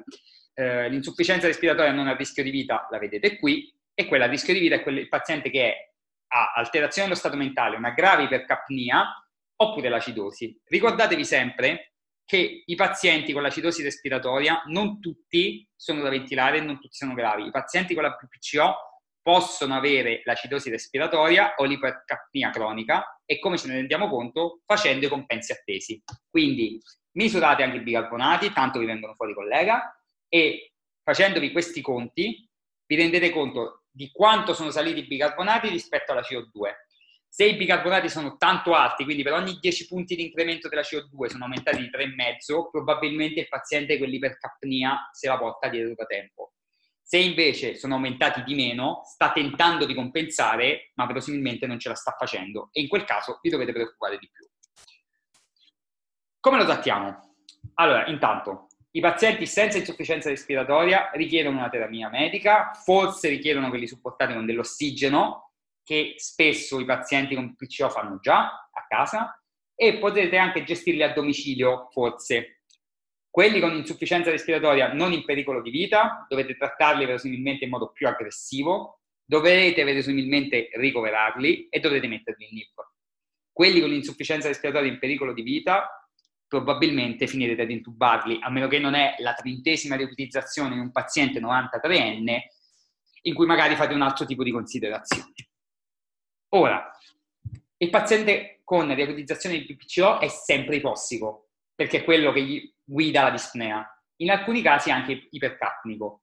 Quindi l'ossigenoterapia nel paziente con la riutilizzazione di PPCO la dovete fare. Un dogma è che dovete tenere la SPO2 tra 88 e 92%. Ci sono degli studi sulle nasocannule ad alti flussi, tenete conto che a quelle FIO2 può essere pericoloso, e tenete anche conto del fatto che l'SPO2 non è necessario che sia in un range così stretto. Il paziente con la BPCO di solito, a volte dipende dalla tipologia di BPCO, è obeso, magari ha le apnee del sonno, magari viaggia spessissimo sotto gli 88 di saturazione, 85, 86, vi può anche andare bene, soprattutto quando avete l'area gialla che sta scoppiando, un paziente con lo stemi da una parte, un bambino che piange da un'altra e quello che vomita sangue, e magari non potete stare lì a continuare a giocare con la FIO2 di questo paziente. D'accordo? Quindi il primo passo è questo. Poi, cos'altro gli dobbiamo dare? Beta agonisti a breve durata d'azione ed eventualmente gli anticolinergici a questi dosaggi. 2,5 di salbutamolo su 10 gocce. Se ne fate 20, ragazzi, i pazienti non muoiono, non li tachicardizzate così tanto. L'iprotropio 0,5 mg. È una terapia che potete fare ogni 4-6 ore. I corticosteroidi per via sistemica, non esagerate anche qui con i corticosteroidi, e in determinate condizioni gli antibiotici. Mi sono chiesto per i corticosteroidi per via inalatoria e nessuna fonte che ho consultato mi ha dato una risposta. È sorprendente, ha sorpreso anche me. Da nessuna parte c'è scritto di fare i corticosteroidi per via inalatoria. Verosimilmente non gli fate male se glieli fate. Comunque, ve lo riporto. Come corticosteroidi, questo lo vediamo anche nell'asma, tutte le mie guida di solito vi dicono: se il paziente può prendere farmaci per bocca, dateglieli per bocca. Questi sono i dosaggi per trattare a lungo termine, si fa per dire, cioè per i suoi 5 giorni, una riacutizzazione. Per favore non scalate 30 mg di metilprednisolone per 5 giorni, non c'è bisogno che faccia mezza, un quarto, a giorni alterni, una volta ogni 3 giorni, poi stop. È più probabile che, che non gli fate niente in realtà a questi dosaggi. A 30 mg di metilprednisolone il paziente non si farà un'insufficienza surrenalica, uguale il metilprednisone. I pazienti che sono moderati gravi, cioè essenzialmente tutti quelli che vengono in PS di solito, perché il paziente con la riacutizzazione di BPCO conosce la sua BPCO, la conosce il suo medico, quello con l'insufficienza respiratoria lieve probabilmente non viene in PS. Quindi in quelli lì può aver senso fargli l'equivalente di 125 mg di metilprednisolone endovena quando viene in PS, e il metilprednisolone può essere continuato EV se il paziente non può assumere i farmaci per OS o se non migliora. A proposito degli antibiotici, la NICE ha pubblicato un documento apposta su questo argomento, quindi sugli antibiotici nella BPCO, e consiglia di farli se il paziente viene ricoverato, ma se viene ricoverato a causa della gravità della sua riacutizzazione. Quindi se è un paziente che dovete ricoverare perché è grave per la BPCO, non perché la sua riacutizzazione forse la posso gestire a casa, ma lui vive solo a 90 anni, non c'è nessuno che lo va a guardare, ok? In quel caso può avere senso fare gli antibiotici, probabilmente iniziarli o no in PS non vi cambia la vita. Oppure se il paziente presenta alterazione della quantità e o della qualità dell'espettorato. Ovviamente se ha una polmonite insieme alla sua riacutizzazione dovete fargli un antibiotico, questo non l'ho scritto, ma è ovvio. Se il paziente inizia un'antibiotico terapia prima del ricovero, sarebbe senso fargli una coltura dell'espettorato. È difficile, in tempi di Covid è ancora più difficile, ve lo riporto. Quali dobbiamo usare? Se è possibile anche qui diamogli per bocca, questi che vedete qui. Come vedete non c'è l'onnipresente Augmentin, ma le linee guida NICE consigliano l'amoxicillina da sola. Una buona idea può essere la Claritro, perché probabilmente ha anche un'efficacia antinfiammatoria sulle vie aeree, quindi lo può aiutare. Tenete presente anche quei pazienti che magari hanno già preso la Claritro. La Claritro è uno dei farmaci più amati dai medici di base, quindi magari il paziente è andato al medico di base, faccio fatica a respirare, tossisco, to la Claritro. Il paziente l'ha già preso, non è migliorato, viene da voi, può avere senso dargli degli altri farmaci. Il cosimostazzolo, il dottor dai brividi, però c'è. La levofloxacina, attenzione, c'è stato un documento dell'AIFA che sconsiglia praticamente in tutti di fare i fluoroclinolonici, a meno che non ci siano, ricorrano certe condizioni. Comunque c'è, e ve lo dico. Tutti questi antibiotici, più o meno tutti, mi sembra anche la Claritro, esistono anche V. Quindi se dovete somministrare l'EV perché l'avete dovuto intubare e portare in rianimazione, potete farli EV. Bene, parliamo della NIV. Questo è un altro campo in cui la NIV è eccezionale. Questi pazienti anche di solito vanno bene con la NIV, ma perché gliela facciamo la NIV? Dipende da dove partite. Se il paziente non ha un'acidosi respiratoria, ma lo vedete molto affaticato, può avere senso perché magari quel paziente sta ancora compensando e voi con la NIV gli togliete la fatica, quindi lo aiutate e prevenite lo sviluppo di un'acidosi respiratoria. Tra 7,30 e 7,25 tratta l'acidosi respiratoria che il paziente ha già, e questo è il campo dove la NIV funziona meglio. Questi pazienti non li dovete più intubare, non gli dovete più far fare un ricovero più lungo, migliorate la mortalità, che anche qui l'unica cosa che interessa al paziente è non morire per la sua riacutizzazione. A pH inferiori dovete considerare che state facendo un'alternativa all'intubazione, o almeno questo è quello che dicono i sacri testi, per esempio il NAVA, che è la Bibbia della NIV ed è in italiano, leggetelo, è bellissimo. Perché anche nei pH molto, molto, molto bassi, a volte la NIV funziona. È probabile che un paziente che vi arriva con 7,1, 85 di CO2, che è verosimilmente in coma, la NIV può essere curativa. Il problema è che quel paziente non gli bastano 2 ore di NIV o il resto del trattamento per uscire da 7,1 di pH. Probabilmente ha bisogno di NIV più lunghe. E qui c'è un problema di tipo organizzativo. Dove lo mettiamo il paziente a fare la NIV? In quale reparto? Se c'è una medicina d'urgenza, perfetto, è il posto suo. In un sacco di posti non c'è. Lo mettiamo in medicina? Ce l'hanno la NIV? La sanno usare? Lo mandiamo in rianimazione con la NIV? I rianimatori appena vedono 7,1 di pH sedano, intubano questo paziente. È un problema.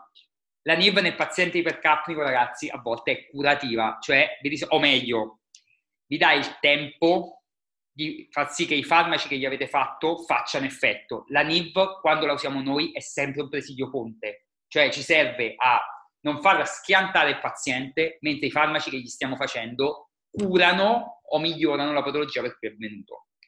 Ok? Come lo deventiliamo in NIV? I pazienti, quando hanno una BPCO e li mettiamo in NIV, di solito sono ipercapnici. Quindi questi vanno ventilati in BiPAP, B-level, chiamatelo come vi pare. Questo setting è abbastanza sensato. Alcune macchine lo consentono di modificare il rapporto tra l'ispirio e l'espirio, quindi da quanto tempo il paziente passa in ispirio e quanto in espirio. Datelo basso, perché il paziente con la BPCO non ha problemi a inspirare, ha problemi a espirare. Si fa l'air trapping quando espira, ok? Se non trattate il paziente ma lo mettete solo in NIV, magari sta un po' meglio quando riuscirete mai più a togliervi quella NIV. A chi la mettiamo la NIV? Teniamo presente cosa vogliamo fare di questo paziente, d'accordo? I pazienti con BPCO spesso presentano tante comorbidità. la BPCO peggiora tutti gli altri ambiti del paziente. Se il paziente viene solo per la BPCO, non è così grave, non è ipercapnico, non è acidosico, lo trattate bene con la terapia, mandatelo a casa se riuscite, e quindi non lo mettete in NIV, perché questi pazienti ci mettono un attimo a sedersi sulla NIV, e se si siedono sulla NIV non li staccate più da quella macchina, ok? E questo, appunto, la NIV può essere un autogol nel paziente con riacutizzazione lieve, anche perché trasmette al paziente, ai parenti, ai colleghi, l'idea che quel paziente sia più malato di quello che è, ok? Quindi a chi la facciamo la NIV? Nel modo giusto, al paziente giusto, nel momento giusto. Quindi poi, ma se questo paziente lo dobbiamo intubare? Allora, questa via aerea può essere difficile. Fisiologicamente, allora, se il paziente è un blue borders può essere anche anatomicamente difficile, ma soprattutto la cosa importante è che questi pazienti spesso sono tanto ipossici, quindi può essere una via fisiologicamente difficile. E quindi può avere senso cominciare comunque la NIV, anche se decidiamo di intubarlo, perché con la NIV non esiste un metodo migliore per preossigenare questi pazienti prima di intubarli. Tenete presente, se lo dovete intubare, che la chetamina può essere un grande farmaco, perché ha una proprietà broncodilatativa, d'accordo? E nonostante condividano una parte della patogenesi, ventilare un paziente con la BPCO è molto più semplice che ventilare un asmatico. Il problema vero non è intubare il BPCO, il problema vero è estubare il BPCO. Quello può essere molto difficile. All'altro spettro, lo dimettiamo? Sì, lo possiamo dimettere. Gli diamo il cortisone a casa, ma ricordiamoci che la dimissione non la decidiamo sulla base della patologia, ma del paziente. Il paziente ha 1000 altre comorbidità, non si muove, non può prendere i farmaci per bocca, non c'è nessuno che si rigira a lui, se sta male a casa non può venire in ospedale, lo dobbiamo ricoverare. Forse un giorno, quando ci saranno delle strutture intermedie tra casa sua e l'ospedale, riusciremo a fare altrimenti. Allora passiamo all'attacco asmatico. Qui ce n'è da dire. Di cosa stiamo parlando? Allora, l'asma è una patologia che, come sapete, è caratterizzata da un'infiammazione cronica delle vie aeree con una limitazione al flusso aereo reversibile o parzialmente reversibile. In PS i pazienti asmatici giungono per gli attacchi acuti di asma, ossia è lo stesso discorso della BPCO, un peggioramento acuto dei loro sintomi respiratori. Rispetto al BPCO, i pazienti asmatici a volte hanno l'attacco in modo repentino, e certe volte è drammatico, I pazienti asmatici fanno paura anche perché sono giovani. Non dimenticate che non c'è una percentuale non bassa di pazienti riceve la diagnosi di asma dopo un attacco acuto. Quindi occhio, non pensate no, ma lui non ha una storia di asma, non è un attacco asmatico. Ok? Anche qui diagnosi clinica, ma le linee guida più recenti sull'attacco asmatico, che sono del 2020, continuano ad indicare nel peggioramento del FEV1 il gold standard per la diagnosi. Il consiglio è, anche se non potete proprio essere sicuri che è asma, perché il FEV1 non ce l'avete e non ce l'avrete mai in PS, trattatelo come se fosse asma. Perché se vi siete sbagliati e non era asma, vabbè, ma se era asma e non l'avete trattato, rischiate di aver fatto un danno grave. È quello che dice anche D'Amato nel suo studio, anche questo c'è in bibliografia. Cosa facciamo all'attacco asmatico acuto? Allora, se riuscite, cioè se il paziente riesce a parlare, anamnesi dell'evento e fattori di rischio per morte legata ad asma, è importante, poi lo vediamo. Fate un esame obiettivo, ovviamente, e fate attenzione ai sintomi che possono complicare, confondersi o accompagnare l'asma. Le linee guida dicono che non c'è bisogno né di fare EGA né di fare RX torace. Ora, è vero che l'EGA potrebbe non essere necessario. Il paziente asmatico, il suo problema è meccanico, ha i bronchi talmente stretti che rischia di fare lo pneumotorace, l'iperinflazione dinamica, che rischia di addirittura il collasso per uno shock ostruttivo. Però noi non possiamo sapere se questo paziente è ipercapnico, non possiamo sapere dov'è. L'ipercapnia nel paziente asmatico vi spaventa tanto, ma veramente tanto, ok? Quindi il mio consiglio è fategli comunque un'EGA. E torniamo al management. Come lo trattiamo questo paziente? Intanto dobbiamo capire quanto è grave questo paziente. Vi dicevo, è come nella riacutizzazione di PCO. Quindi valutiamo lo stato di coscienza, l'aspetto generale, facciamo un esame obiettivo, SpO2, frequenza respiratoria e cardiaca. Anche qui dovreste usare il FEV1 per definire quanto è grave l'attacco asmatico. Nei PS non ce l'abbiamo e ve lo ripeto, non ce l'avremo mai. Esiste un'alternativa? Sì, esiste, ed è questa, l'ETCO2. Quindi in realtà l'ETCO2 è un grande strumento, serve in una infinità di situazioni, per esempio nell'arresto, ma verosimilmente qui meno che altrove. Quindi il consiglio qual è? Determinate quanto è grave su base clinica quel paziente. E come lo fate? In questo modo. Esistono 3 gradi di asma, molto grave, severo e lieve moderato. L'asma molto grave è i pazienti che trovate sonnolenti, confusi e che non hanno nessun rumore respiratorio. Ma nessun rumore respiratorio significa che mettete lì il fonendo e non sentite niente. Ok? Questi qui devono essere trattati in modo aggressivo e potrebbero richiedere un'intubazione. Intubare un paziente asmatico è una decisione, come avete scritto qui, dolorosa. I pazienti asmatici spesso sono giovani, sono difficilissimi da ventilare e soprattutto se non li ventilate bene rischiate di fargli molto male, ok? Pazienti asmatici si fanno, soprattutto quando li ventilate con troppe pressioni, gli pneumotoraci con una facilità inquietante. I rischi della ventilazione invasiva sono uguali per tutti e in più gli asmatici hanno i loro rischi specifici, ok? E comunque prima di intubarlo, questo paziente lo dovete trattare, perché gli potete mettere un tubo in gola, ma il suo problema non è in gola, il suo problema è più in basso.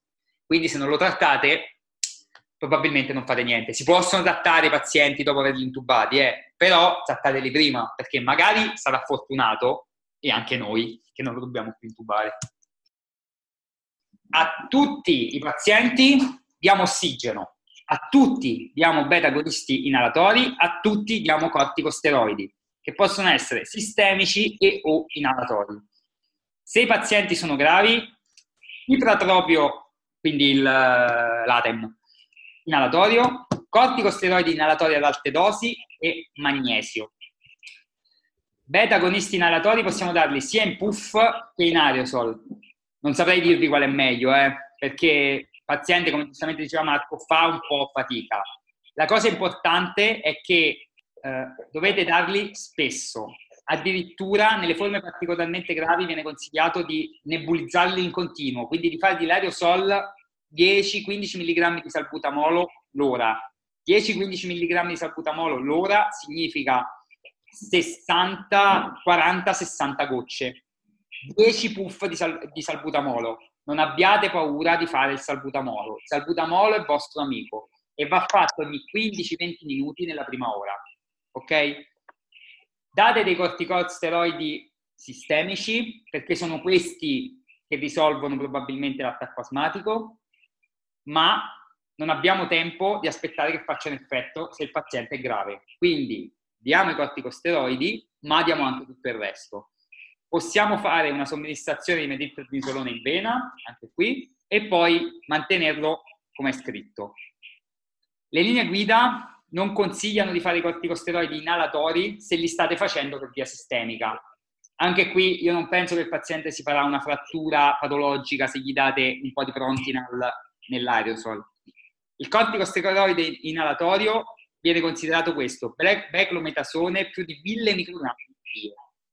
Il magnesio è un classico, 2 grammi endovena in 20 minuti. Probabilmente il razionale per cui lo facciamo è tanto non fa male. Andiamo oltre le linee guida. Cosa possiamo fare? A parte le cose esotiche, tipo usare elio e ossigeno insieme per nebulizzare i farmaci, 2 farmaci che possono aiutarvi tanto tanto sono l'adrenalina e la chetamina. L'adrenalina in realtà viene consigliata solo in presenza di segni di anafilassi. Tuttavia ha un buon effetto broncodilatatore ed anche sull'infiammazione bronchiale, quindi agisce su 2 fattori che determinano l'attacco asmatico. Potete usare gli stessi dosaggi dell'anafilassi, ragazzi, se il paziente si sta schiantando dategli anche V, tanto questi sono più giovani. Una cosa interessante è che il paziente con questa patologia probabilmente va in arresto per vari motivi. Forse l'adrenalina lo può aiutare in questo senso. Usate gli stessi dosaggi dell'anafilassi, può avere senso. Inutile dire che funziona anche di più se il paziente ha anche un'anafilassi, perché a volte le persone sono molto sfortunate. Chetamina è notoriamente un broncodilatatore, è noto, dimostrato, non ci sono dubbi, eppure nessuna linea guida la consiglia.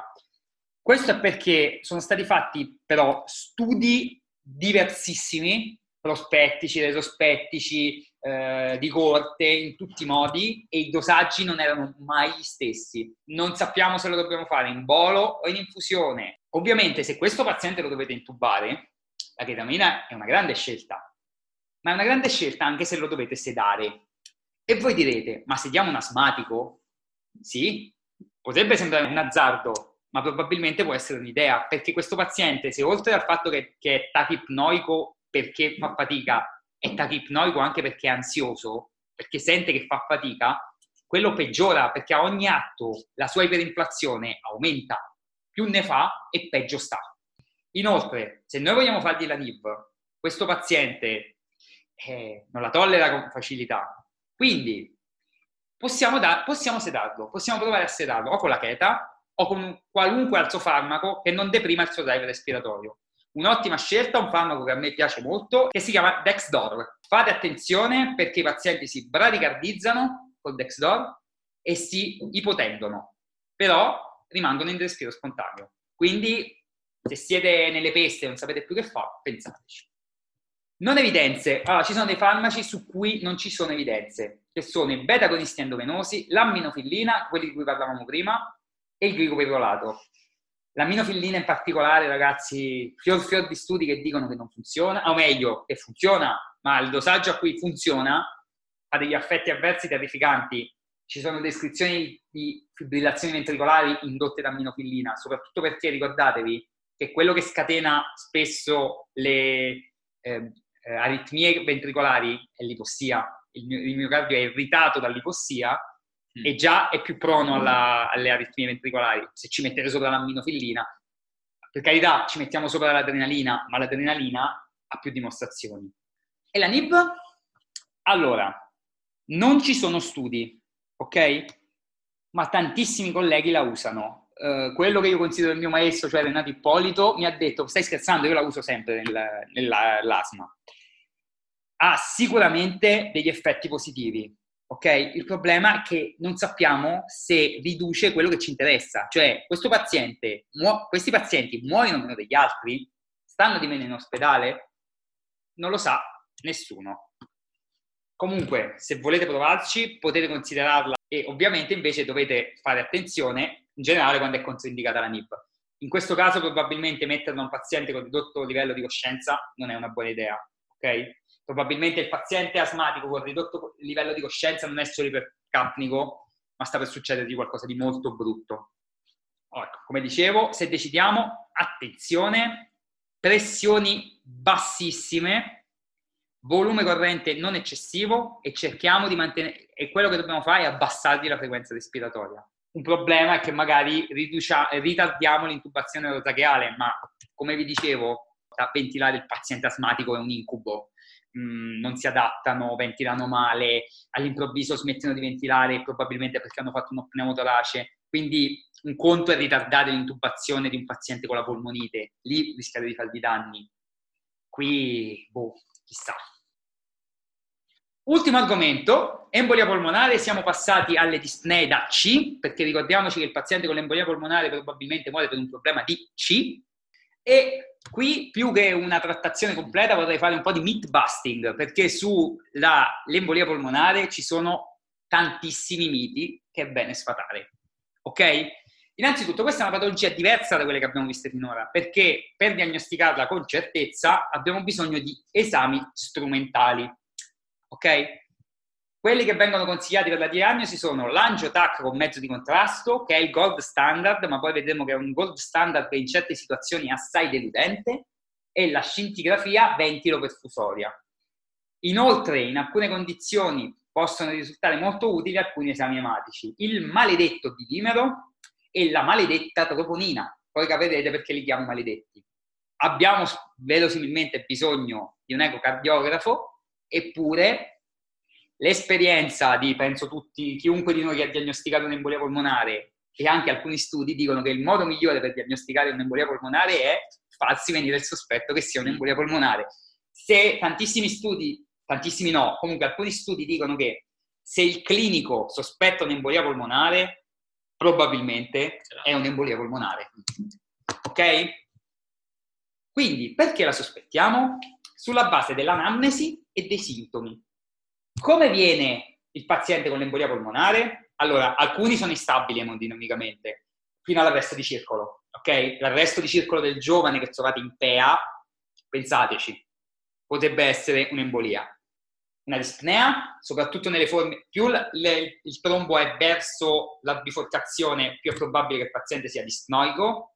Più il trombo è in periferia, più è probabile che il paziente abbia un dolore pleuritico, ok? Queste embolie forse non vi devono preoccupare. Se il dolore toracico è tipico e il paziente ha un'embolia, dovete essere tanto preoccupati, perché probabilmente è un'embolia talmente grave che sta mettendo in difficoltà il cuore del paziente. Alcuni hanno i segni di DVP e poi alcuni vengono con la sincope. Oh, questo è un tema controverso. Perché c'è una lunghissima storia, anche prima del 2016, c'è una lunghissima storia dell'associazione tra sincope ed embolia polmonare. Le sincope dietro possono avere un'embolia polmonare? Allora, uno studio del 2016 diceva che il 17% dei pazienti con sincope avevano un'embolia polmonare, anche quelli che avevano un'altra causa che poteva spiegare l'embolia polmonare. Ok? Quindi, detto questo, vogliamo chiedere un D-dimero a uno che il 15 d'agosto, mentre correva sotto il sole, dopo essersi mangiato 4 costolette d'agnello e 2 fette di cocomero gelato, ha sincopato?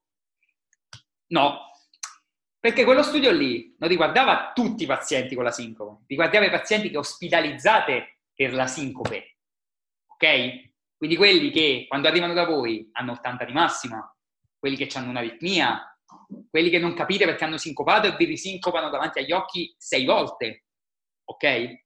E comunque una meta-analisi successiva condotta su più di 1 milione di pazienti ha stimato questa prevalenza di embolia polmonare nelle sincopi, che più o meno è sovrapponibile a quella della popolazione in generale, e hanno considerato l'embolia a 90 giorni, ok?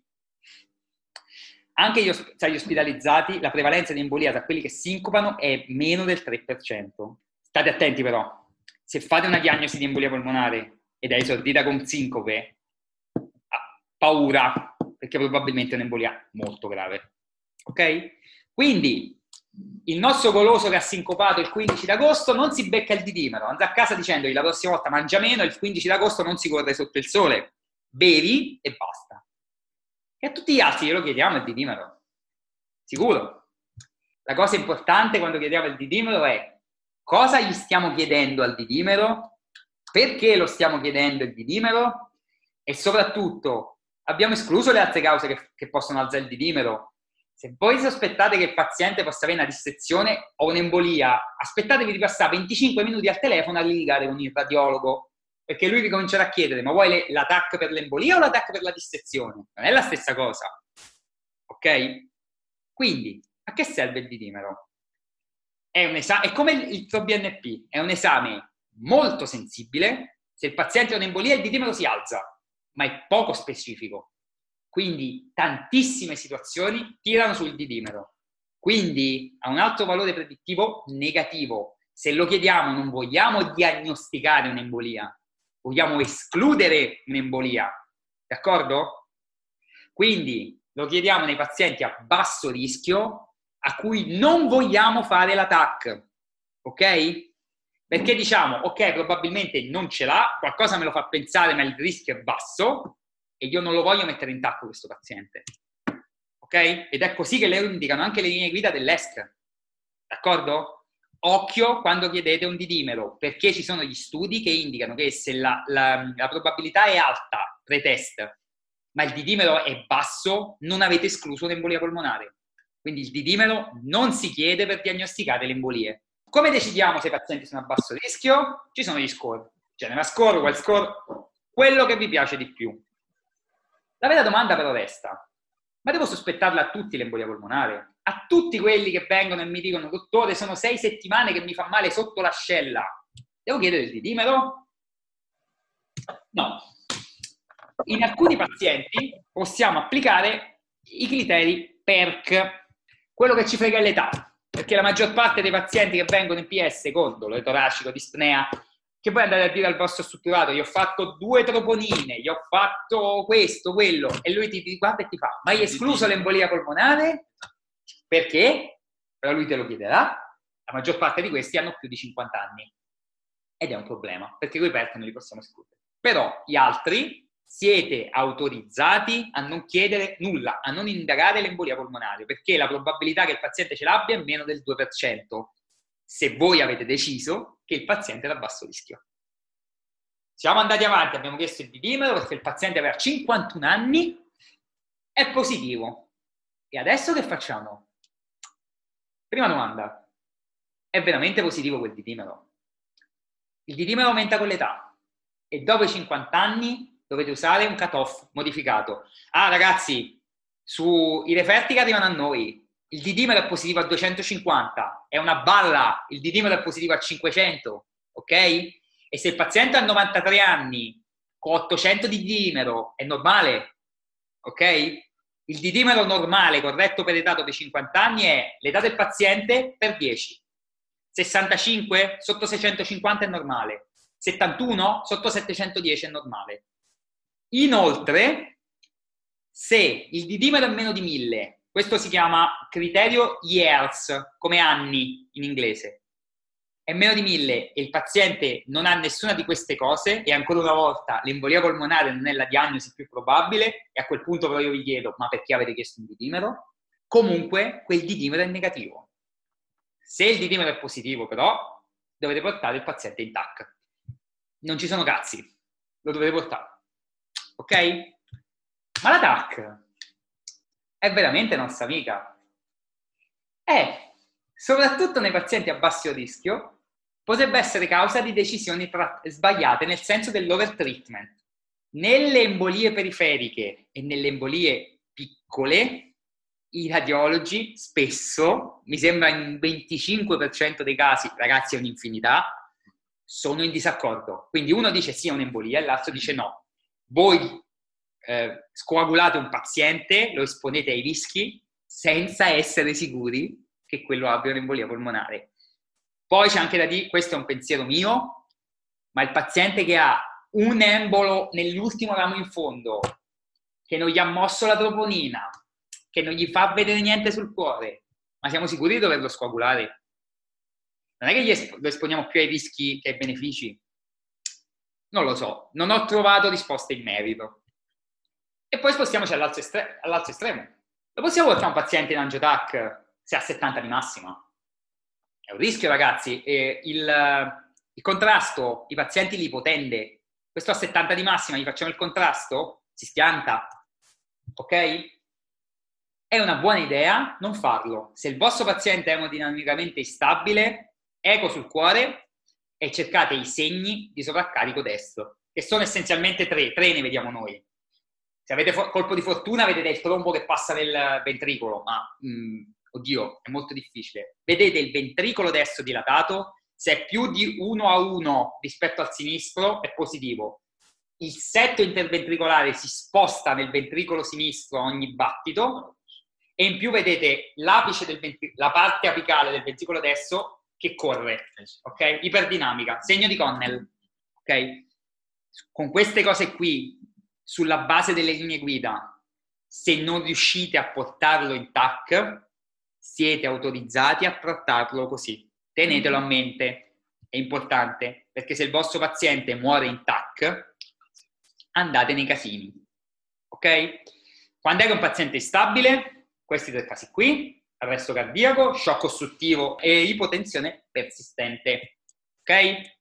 Vi faccio notare una cosa: shock non è ipotensione.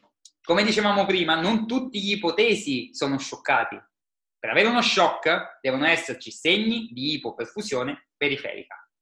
In questo caso non ci interessa, perché se il paziente è persistentemente ipoteso o un shock ostruttivo è la stessa cosa. O meglio, ci interessa per una cosa che vediamo dopo. Quindi, non tutti i pazienti con sintomi possibili devono essere indagati per embolia polmonare. Ripetiamolo tutto insieme, che un giorno forse lo faremo capire anche agli strutturati. Il D-dimero non lo dovete chiedere se il paziente è ad alto rischio. Il D-dimero non è normale allo stesso valore in tutti. Se il paziente è instabile, mettetegli una sonda sul cuore e sulle gambe. Se la CUS se una CUS prossimale è positivo e avete il dubbio di embolia, ha un altissimo valore diagnostico. Si parla di cose tipo specificità 97% e sensibilità 88%. E Lega? LCG? Quanti di voi hanno sentito dire ipossico ipotarapnico, quindi è un'embolia polmonare? È un mito. Non è vero. Mai provato. Ok? Non le diagnosticate le embolie così, ma soprattutto non lo escludete. Il paziente può avere una embolia polmonare anche se non è ipossico ipocarpnico. Ok? L'ECG vi serve. Ovviamente, ragazzi, se viene uno col dolore toracico, l'ECG se lo becca. Però i quadri ECG classici, l'S1Q33, sono i quadri dei casi gravi. E quelli lì li prendi uguale, a meno che non sei un imbecille. In tutti gli altri casi, l'ECG è vero che vi fa vedere qualcosa, ma vi fa vedere la sofferenza che è secondaria all'ischemia. Ok? Dovete veramente preoccuparvi quando il paziente ha un sovraslivellamento di AVR, perché significa che sta soffrendo tutto il cuore. Ok? Da un momento all'altro quel cuore si ferma, eh? Occhio. Come li trattiamo questi pazienti qua? Allora, dobbiamo valutare il rischio clinico di eventi avversi. Di eventi avversi per l'embolia intendo, eh? In tutti i pazienti che sono instabili o a rischio alto, moderato alto, dovreste iniziare l'anticoagulazione anche prima di essere giunti a una diagnosi certa. Ok? È importante, eh? Basta che voi abbiate il sospetto e che il rischio sia alto, clexane nella pancia. Ok? Probabilmente non gli aumenta il rischio dopo. Come lo valutiamo questo rischio? Il classico è il PESI, d'accordo? E in più dovete vedere se c'è una disfunzione destra. Come la vedete? Con l'ecoscopia cardiaca o con la TAC, ma con la TAC è difficile, a meno che non abbia una dilatazione imponente del ventricolo destro, e con le troponine, ok?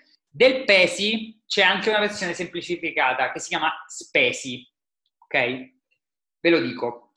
Il PESI, però, predice la mortalità precoce per embolia polmonare, ma considera precoce la morte per qualunque motivo entro 30 giorni.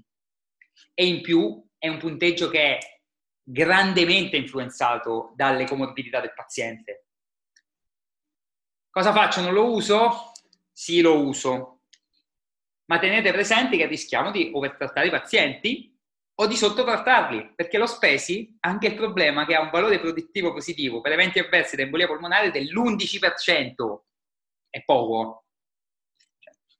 Ok? Il consiglio quindi è quello di usare il giudizio e non il pregiudizio clinico. Vi dicevo, mi preoccupo, sincopa, suda, l'infermiere viene e ti dice quello lì è brutto. Quando un infermiere del PS ti dice quello là è brutto, è brutto. Se è una tachicardia che non va giù con niente, o peggio ancora, se il paziente è bradicardico, si sta per arrestare, ok? Oppure se hai segni laboratoristici tipo perfusione, i lattati o il rapporto neutrofili-linfociti. È quello che consiglia l'escardio nei pazienti a seconda delle classi di rischio. Allora, innanzitutto, cosa significa un paziente a rischio alto? Emodinamicamente instabile. Del resto non vi interessa, ragazzi. Se è emodinamicamente instabile, le altre cose ce le ha. Ok? Ovviamente se ha un'embolia polmonare, eh? Rischio intermedio sono quelli che hanno un PESI alto. Quelli a rischio intermedio alto sono quelli che hanno un PESI alto, le troponine alte e segni di disfunzione destra. Quelli a rischio intermedio basso, tutte e due. Quelli a rischio intermedio basso sono quelli che hanno un PESI alto e una o nessuna di quelle altre due cose positive. Quelli a rischio basso sono tutti gli altri. Vi dico le indicazioni generali. Paziente instabile, trombolisi. Se non la potete fare per le controindicazioni assolute, ragazzi, se un paziente instabile ha le controindicazioni relative, trombolisatelo, perché se non lo trombolisate muore per l'embolia. Ok? Può sanguinare? Sì. Ma i rischi da trombolisi in realtà sono più bassi di quelli che si creda. Se proprio non lo potete fare perché il paziente ieri ha avuto un'emorragia cerebrale, embolectomia è la soluzione. Ok? Se i pazienti sono a rischio alto o moderato alto, due possibilità: eparina non frazionata endovena, oppure eparina, insomma, o il sulfandavalinux o il crexane sottocute, tenendo conto che se non migliora, o peggio ancora se peggiora, potete ancora farvi la trombolisi. Quando dovete preferire le eparine non frazionate, a parte quando i pazienti sono a rischio molto più alto, perché è meglio probabilmente, insufficienza renale grave o obesi. Nei pazienti a rischio moderato basso o basso, clexane o fondavalinux sottocute, o gli anticoagulanti orali, preferendo i DOAC. Lo detto, vi li prescrive, noi non li possiamo prescrivere, e amen. Poche condizioni il Warfarin è meglio: tumori gastrointestinali e sindrome da anticorpi antifosfolipidi. Negli oncologici preferite le eparine a basso peso molecolare e i DOAC. Allora, quindi abbiamo detto pazienti instabili, trombolisi, ok? Come la facciamo? 10 mg in bolo di alte plasi e poi 90 mg in 2 ore. Oppure potete fare 0,6 mg pro chilo in 15 minuti. Io l'ho visto fare sempre 10 in bolo e 90, ok? Si può fare un dosaggio più aggressivo nel paziente in arresto. La domanda è: come lo diagnosticate l'embolia nel paziente in arresto? E la risposta giusta è con l'ecografo, ok? Oppure, se uno viene e vi dice "abbiamo trovato in arresto e c'ha una gamba grossa come il mio bicipite", è un conto. Se invece non lo sapete, l'ecografo può essere una soluzione. In questo caso dovete fare un dosaggio più aggressivo, quindi 50 mg in bolo e poi 50 in 15 minuti. Ho trovato anche descritti boli da 100 mg di alte plasi. Okay? Quando trombolisate un paziente che ancora, cioè che non è in arresto, aspettatevi che un pochino peggiori, ok? Perché tenete conto che una embolia instabile probabilmente è un'embolia molto vicina al tronco dell'arteria polmonare, ok? Quindi lì cosa fa il trombolitico? Stacca dei pezzi e li spara in giro. Quindi il paziente probabilmente sarà più dispnoico, scenderà un po' la saturazione, gli farà più male. Non fatevi prendere da panico. Ossigeno, se volete antidolorifici li potete fare, funziona. Ci sono stati degli studi che hanno addirittura studiato la trombolisi nell'ex ospedaliero per tutti gli arresti, ok? Ovviamente tranne per quelli traumatici o per quelli evidentemente emorragici, perché l'idea è: la maggior parte degli arresti extra ospedalieri sono o infarti o embolie. E in tutti e due i casi la trombolisi in teoria funziona. A parte che non so, mi sa che a Verona non c'è l'alteplasi sulle automediche. I risultati sono stati scarsissimi. Per quanto in generale nell'arresto i risultati degli studi non sono mai eccelsi. Però, ragazzi, siete andati su una ragazza di 30 anni che la state massaggiando da 40 minuti, no? Non funziona niente. Quando non lo potete fare? Allora, posto che ci sono alcuni studi che hanno descritto un numero molto basso di complicanze emorragiche con l'uso dei trombolitici, ci sono delle controindicazioni assolute descritte dalle linee guida.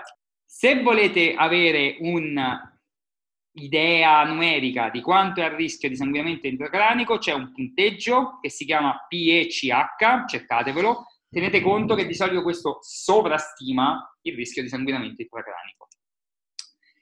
E se il paziente è molto instabile, siamo di fronte alla condizione di shock, scusate, non occlusivo ma ostruttivo, che in realtà possiamo considerarlo uno shock cardiogeno causato dall'embolia polmonare.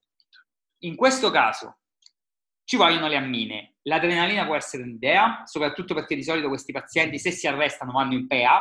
E come la trattiamo la PEA? Con l'adrenalina.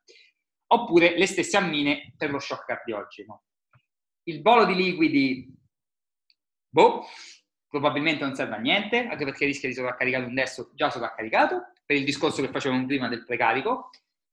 E nel paziente con arresto cardiaco refrattario, l'ECMO veno arterioso, probabilmente. Sì, ma l'ho trombolisata, Nel caso facciate l'ECMO, sappiate che le linee guida dicono che dopo il paziente deve andare ad embolectomia. Sappiatelo, eh. Allora, domanda: lo intubiamo questo paziente? Attenzione, se il paziente non è in arresto o in periarresto, intubarlo lo mette a rischio, perché quello che decidiamo di intubare è un paziente, vuol dire che è molto instabile, e se il paziente è molto instabile, i farmaci che noi gli facciamo e la pressione positiva che gli diamo col ventilatore rischiano di deprimere definitivamente la sua funzione miocardica e va in arresto durante o dopo l'intubazione. Questi pazienti hanno una via aerea fisiologicamente difficile, non solo perché sono ipossici, ma anche perché sono ipotesi e perché hanno un'ipertensione polmonare. Per trattare l'ipossia ne abbiamo già parlato, l'ipotensione sistemica la trattiamo con le ammine. Per l'ipotensione polmonare cosa possiamo fare? Alcuni studi descrivono i nitrati per via inalatoria, ok? Per trattare la condizione specifica. Ora, invece, abbiamo detto per il paziente instabile. Per gli altri, e gli anticoagulanti orali glieli possiamo dare? Sì, preferendo i DOAC, quindi i cosiddetti NOW. Fanno eccezioni i pazienti con neoplasie gastrointestinali e quelli con sindrome da anticorpi antifosfolipidi. La cosa buona è che se diamo apixaban e rivaroxaban non dobbiamo dare prima l'eparina, ok? Mentre invece le doxaban e il dabigatran dobbiamo fare tra 5 e 10 giorni di eparina e poi fare lo shift. E doxaban e dabigatran non è che li dobbiamo fare con l'eparina prima perché c'è un qualche motivo farmacodinamico, per il semplice fatto che negli studi sono stati fatti così. Non ci sono studi che li hanno provati da soli. Ok? Ve lo dico, nel caso. Il warfarin ovviamente lo dovete imbricare. Ragazzi, imbricare il warfarin è un casino. Personalmente ho avuto più casi di gente che mi si è emorragizzata mentre imbricavo, una anche molto brutta, quindi con fatica, anche perché noi non li possiamo prescrivere, mettiamo gli altri farmaci, ok? Cioè, una delle condizioni di rischio della gravidanza, per vari motivi, ok? In cui abbiamo numerosi problemi. Radioproteggere il feto e la madre, tenete conto che la irradiamo sulle mammelle, una donna in gravidanza, rischiamo di farle venire un cancro. In realtà è poco il dosaggio di questo tipo di TAC, però comunque c'è. Facciamo il contrasto iodato e il feto, se ha problemi alla tiroide? Verosimilmente no, ma nessuno l'ha ancora dimostrato. Gli score non sono validati per la gravidanza, il D-dimero non è validato per la gravidanza. La scintigrafia e l'RX torace probabilmente sono più sicure per il feto, ma tenete conto che se una donna in gravidanza sospettate un'embolia ed è stabile, portatela intacca, perché se la mamma muore, il bambino muore. Invece nell'altra condizione non sappiamo. Una cosa è certa, se non trattate un'embolia grave, muore la mamma e muore il bambino. Se invece fate la TAC, non sapete cosa succede. In un caso avete un danno sicuro, nell'altro un danno possibile. Quindi, e i farmaci? Allora, se la paziente è stabile, merita una trombolisi. Chiamate un ostetrico che vi valuti il benessere del feto e, se è il caso, di tirarlo fuori. Tenete conto che comunque fargli un cesareo è comunque un intervento chirurgico a una paziente che sta trombolisando. Correte il rischio che la paziente poi debba essere rimessa in sala, è un casino. Eparine a basso peso molecolare vanno bene sia per la gravidanza che per l'allattamento. Il warfarin può essere usato se la paziente è ad alto rischio, ma a quel punto non gli date il warfarin, e la gravidanza è oltre il primo trimestre. I DOAC solo nel puerperio e solo se la madre non sta allattando. Ultimo punto, ma li dobbiamo ricoverare tutti questi pazienti? Di mettere il paziente con embolia polmonare a queste latitudini è una bestemmia, e non nel senso buono in cui la intendono i veneti. È una bestemmia, cioè se lo dice a qualcuno ti dice criminale, assassino, vuoi uccidere il paziente. No, in realtà pare che più o meno la metà dei pazienti trattati a domicilio sono stati trattati senza complicanze. E ragazzi, considerate che complicanza in questi studi è anche il paziente ha avuto le levistassi. Comunque le stesse linee guida invitano a dimettere quando possibile. E sono stati proposti dei criteri, cioè questo punteggio che si chiama Estia. Ma l'utilizzo degli score sembra sovrapponibile alla gestalt clinica, quindi se per voi è sicuro mandarlo a casa probabilmente è giusto, ok? Qui le linee guida ESC che ti fanno vedere, che ti dicono mandalo a casa presto e trattalo a casa, ok? Ovviamente non ci sono altre ragioni per ospitalizzarlo, c'ha un supporto sociale, può tornare, allora sì, ovviamente se il paziente, quello di prima, 90enne che non si muove da solo e nessun familiare gli si rigira, quello lo devi ricoverare. E sono tornato. Qui si conclude la registrazione della lezione in videoconferenza. Grazie per averci ascoltato. Io colgo l'occasione per ringraziare di nuovo Gabriele e tutti i suoi collaboratori per il fantastico lavoro e vi ricordo che potete scrivere nei commenti se avete dubbi, domande e perplessità. Per il resto, grazie per aver ascoltato Meucast e alla prossima. Ciao!